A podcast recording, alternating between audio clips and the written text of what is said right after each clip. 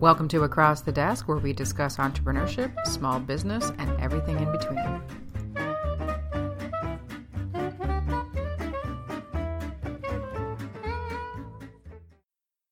It's Elizabeth Plouffe, and welcome to Across the Desk. Uh, launching a new series. I, I have a real problem sticking with just one topic. Um, it's something that I started on Instagram a while ago, and I got to thinking about a variety of pain points that clients that I've dealt with have and just really simple solutions to problems or things they hadn't realized that could really benefit their business. And so I think I've got about 40 of them. I'm not going to do them all here today, but we're going to start with number one because, you know, one's a great place to start. And the first one that came to me was I, I was doing uh, work for a client, and there was so many opportunities for them to personalize their profile on this particular platform. And one of the most simple things to do was to add their logo. And consistently, they did not add their logo. And the cool thing about this platform was each client had the opportunity to go in and do whatever they wanted to their profile. But the challenge being that if this isn't your wheelhouse and it isn't something that you do all the time as far as setting up profiles and and you know online engagement and what have you, then there's these little things that you can forget. So what I saw was, you know, when I would ask people, "Have you added your logo here, here, and here?" They would say, "Yeah." I'd be like, "Really?" Because I research everybody that I I'm going to meet with and consistently they were missing. So here's some of the ones that came off the top of my head and it was social media profiles, marketing materials, your email signature, headers for things like Facebook groups or events or what have you, swag. So if you're creating stuff for an event, um, have you used your logo or found a way to use your logo? Because it can be expensive, I'm discovering. If you do like a three color process, holy doodle. Um, business cards and simple ones like invoices. So I went through a variety of things and came up with some other ones.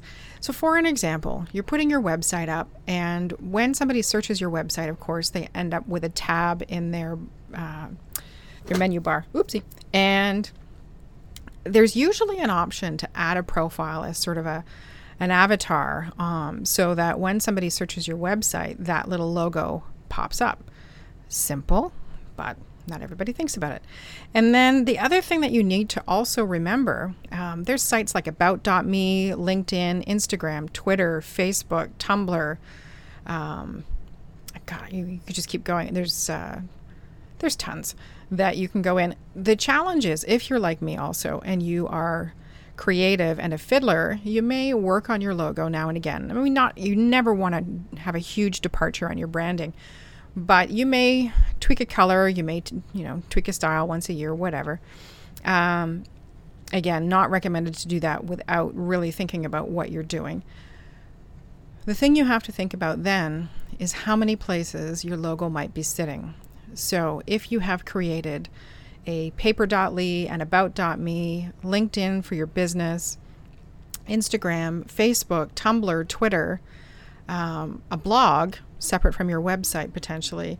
And, you know, depending on what your field of industry is, you may be on membership sites, you may be on networking sites, you may have sponsored groups, you may have done a ton of different things, and your logo is sitting on all of those. So it's really important that you keep some kind of record of where your logo is sitting because you know a year from now there's a site you've forgotten about but people are still accessing it and they're accessing the wrong logo your tagline could have changed. I mean, who knows what image you uploaded. Hopefully, you've created a visual identity guideline so that certain logos are used in certain areas. But if you haven't, and it's scattered across, you know, the interweb, which internet, which we know is huge and vast and always haunts us, um, then it's really challenging to go in and, and effectively keep those profiles up to date with your existing branding. So take a list, if you haven't done this or you're just starting to do this, do yourself a favor. Um, and I'm guilty. I'm absolutely guilty. I know where 95% of my stuff is, but I know there's a site somewhere that I haven't updated it, and I know I have to fix that. So do yourself a favor. If you're thinking about this and you're going, oh shit, I have no idea where my logo is sitting and what have you, make a quick list and go and check and make sure everything's up to date. And one of the simplest ways for people to uh, gain recognition for their branding with people they're communicating with is to add their logo to their email signature. So easy. You can do this in Gmail, you can do it in Outlook. It's simple as going to your settings, going down to your signature box, adding the image, and then hyperlinking it to your website. I've actually got three in my email signature, which I hope doesn't annoy anybody. I have one for my business. I have one for the Autism Job Club, who's one of my clients. Um, we have a great event coming up on October 21st, so I want people to click on that and, and go and check it out. And then we have another one for Spark the Change India because there's a fantastic event coming up in February. So, really simple ways to use your logo, to take advantage of the fact that you've put the time and energy into this branding, or hopefully you have anyway.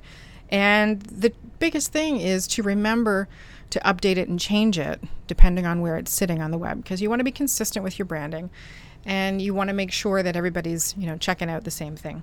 So that's just it. It's a really quick 5 minute hey, check it out and here's a simple way to uh, to up your online presence. And by the way, also with the email signature, it also boosts the SEO um, for your website. I shouldn't say the SEO. It boosts potentially the click through rate and activity on your website because it's right there and people can just go. So if you try anything out of this, add your logo to your signature, make it clickable. Smart thing to do. I hope you're having a fantastic day. That's it for the communication tips today, and I will catch you across the desk next time. Thanks. Bye. Thank you for listening to Across the Desk. You can follow me on Twitter at MCBComms, Instagram at MCB Communications, or visit mcbcommunications.ca to see where else I'm hiding out.